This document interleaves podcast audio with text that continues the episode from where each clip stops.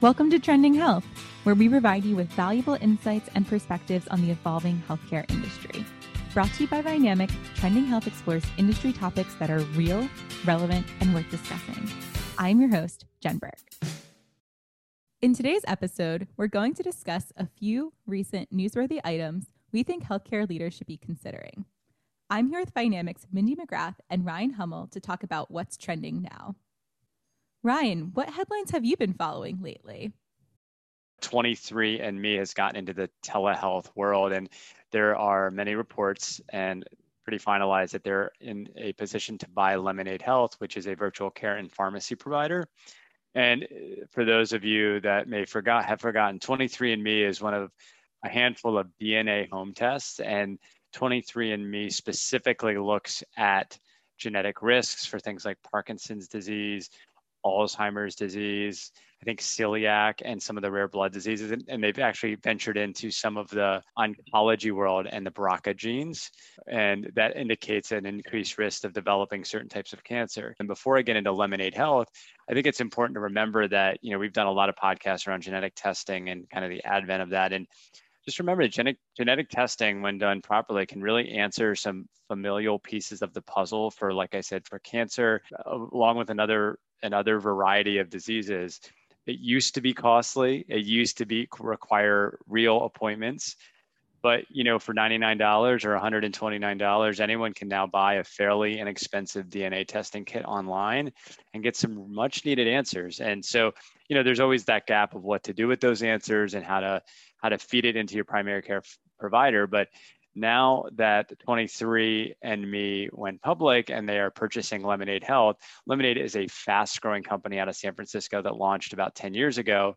And they offer patients direct online access to medical care, uh, from consultation to treatment for a number of common conditions. And their medical services, I think, are licensed in all 50 states, which is a key differentiator. So, really exciting to see what this partner brings to 23andMe's sustainable solutions into the future. Yeah, Ryan, when I read the um, headline news about this, I actually had to pause for a second and try to fit together what 23andMe was trying to achieve with this. The light came on right when I read that, you know, what they're really trying to do is push genomes and knowledge of the genome into primary care. So it'll be interesting to see how they bring this together, what it looks like and whether they can actually pull it through in at a level that they want to pull it through in.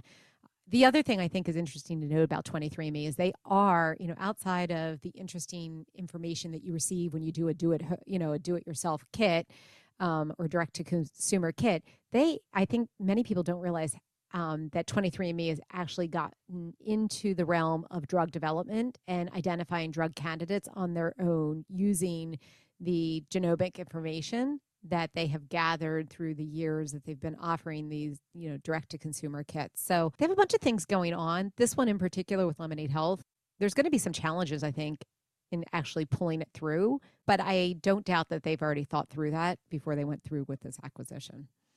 This really fits into that wider trend that we've talked about throughout this year on the personalization of medicine. And it really feels like 23andMe has hitched their long term success wagon to that trend if you think about they've probably saturated the market when it comes to in-home testing so they're diversifying their portfolio into helping drug manufacturers leverage that data to create more and more personalized medicines and primary care practices to be able to tap into that data in an actionable way there's so much to focus to on primary care. I mean, I will tell you, um, outside of what's going on with 23andMe, it was a busy week, right? CMMI, the Center for Medicare and Medicaid Innovation, actually published their strategic plan refresh. And while it's not really new in terms of what they're refreshing, I think what they're balancing or where they're focusing their efforts is a little bit different than what we've seen in years past. I mean, here we have this organization, you know, that came out of the gates and was established through the Affordable Care Act, and they were really charged with trying to drive new and innovative solutions for addressing cost, care, and quality in the healthcare system. And so for years, they had many, many models out there. And um, I think you know, have stayed stable and focusing on what their strategic plan has been, which has really evolved or revolved around things like driving accountable care, advancing health equity, supporting innovation, addressing affordability, which is an age old problem, and then partnering to really as- achieve system transformation. I think what we're seeing with this refresh that came out is that the Biden administration is really wanting to focus more on value based payment models in an effort to make them more equitable and streamlined so that there's a fostering of more participation from providers and patients over the next decade. I think that that the refresh also informs how models will be evaluated and crafted by the Center for Medicare and Medicaid Innovation over the next year.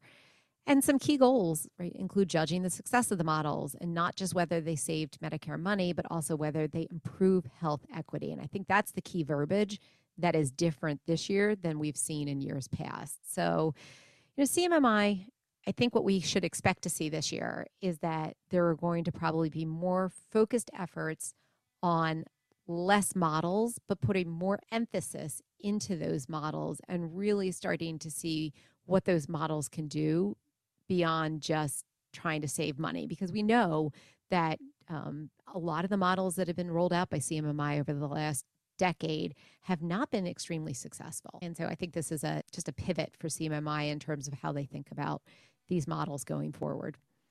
There's kind of two subjects here. There's the idea of CMMI and, and kind of the government getting involved in helping, and then this idea of focusing on primary care. You hit them both so well if we think about it, you know, I think MACRA or the Medicare Access and Chip Reauthorization Act was enacted in 2015, which makes it about six years old. And since then, eh, the idea of moving away from fee for service payment was really just part of the, the dreams of CMMI. And, and there probably wasn't as much ruthless focus on health equity. So, you know, we've, we've talked a little bit about these alternative payment models and how they have been voluntary and complex. And some would claim that health systems were kind of cherry picking some of the areas that they did really well to get the maximum payment that they could do. And I think that this pivot, although some of the elements are not new, the focus is. And we're really, I'm really excited to see where CMI takes this.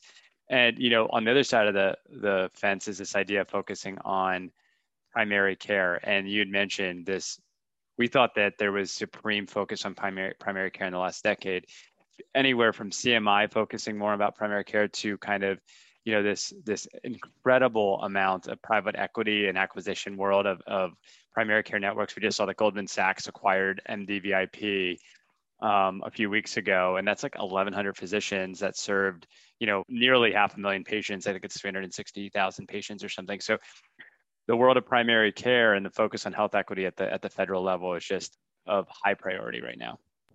I think another area where we're seeing a rapid expansion of focus into primary care, albeit maybe in a different source, has to do with another story I know, Ryan, that you and I have been following quite closely about a recent announcement that Walmart and Transcarent will be partnering up. We can barely contain our excitement with all this news. It feels like every week there's something new happening in this crazy healthcare world. Transcarent is a is a digital health company, and they, and they help navigate members to high quality, low cost care with no premiums, no copays, or no bills from the patient. And they even aren't charging their employers for an upfront cut cost. It's a it's a really interesting model. There's no per member per month fee. They enter into these risk-based contracts and they take this pre-negotiated cut of the employer's healthcare cost savings after the fact. And they have just announced that they're partnering with the behemoth Walmart, who has been getting into the healthcare ecosystem for seemingly decades. And you know, one of the things that you, Jen, Mindy, and I have talked about is, you know, the CEO of, of Transcarent, Glen Tullman, he founded Transcarent and he comes from serving as the CEO of Allscripts, which is an EMR uh, firm, and also was the executive chairman of Livongo Health that got uh, purchased up by Teladoc. So he is leaving his fingerprint and footprint on a lot of amazing,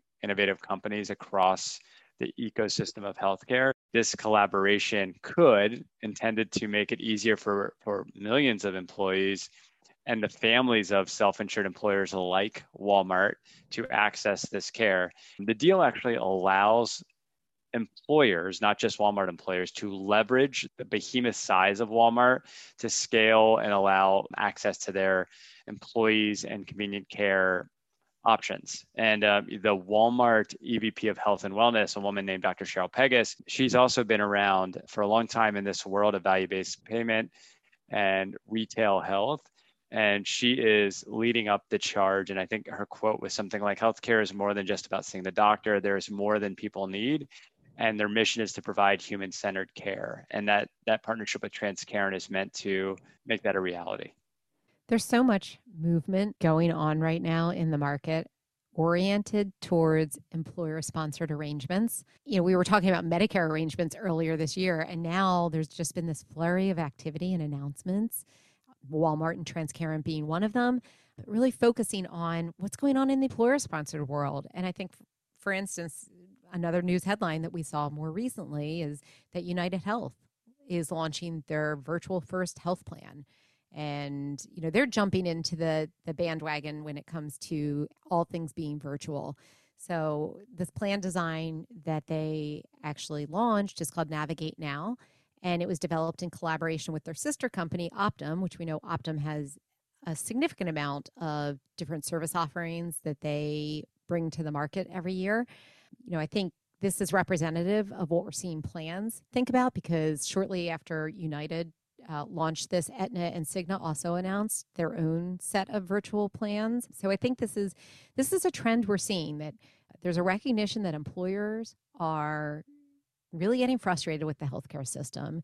They want to have a more broad set of offerings to bring to their employees. And I think the response has been that health plans are coming up with new products and services, much like United Health, and bringing them to select employers to test and pilot and figure out you know what they need to do to continue to improve that experience and also just the different channels in which individuals and members need to be able to access care and have a more convenient experience. So I think the most important, you know, interesting thing to me is that with United launching this, I was almost expecting that that the premiums would be a little bit higher, but what United said is that their premiums are going to be 15% less than traditional plans probably likely because of the reimbursement that will be involved with the provider sector or their provider network. But it's a good step in the right direction. I think that we will probably see many plans kind of follow this lead and figure out what their own type of virtual plan looks like and how they bring it to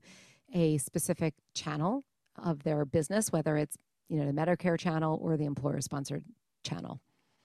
The definition of convenience has changed over the years. And I think, you know, post pandemic or even just in pandemic aside, convenience used to be there is a opportunity for me to go see a doctor on this corner and it's closer to my home. And then we've evolved to well, we can walk in whenever we want. And that that is now table stakes. That is just healthcare now.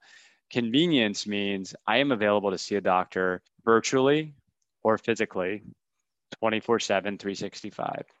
I'm able to do so in a convenient way that it is touchless, it is cashless, it is at my fingertips. And it just really the the race to figure out how to do that quickly, responsibly, and with high quality is is on, and it's really exciting to see. The other thing that that United did that is perhaps different from Aetna and and Cigna is that they are using Optum right to also tap into behavioral health services and we've talked a lot about that carve out between behavioral health and physical health and how sometimes it just seems so nonsensical when the two really should go hand in hand. And so I think that is part of the differentiation in this virtual first health plan is that by partnering with Optum, it enables United to now pull in some of those behavioral health aspects that clearly have been gaps in some of these programs in previous previous years when we've been discussing it. As always, Mindy and Ryan, we know the only constant in the healthcare industry is change, so I can't wait to hear what news we're talking about next month. Thank you for tuning in to this episode of Trending Health. For links to resources discussed in the episode, to subscribe to the Trending Health podcast, and to explore if Dynamic can help your company manage ongoing healthcare industry change, visit trendinghealth.com. Tune into the next episode where we look forward to providing you with more insights on the healthcare industry.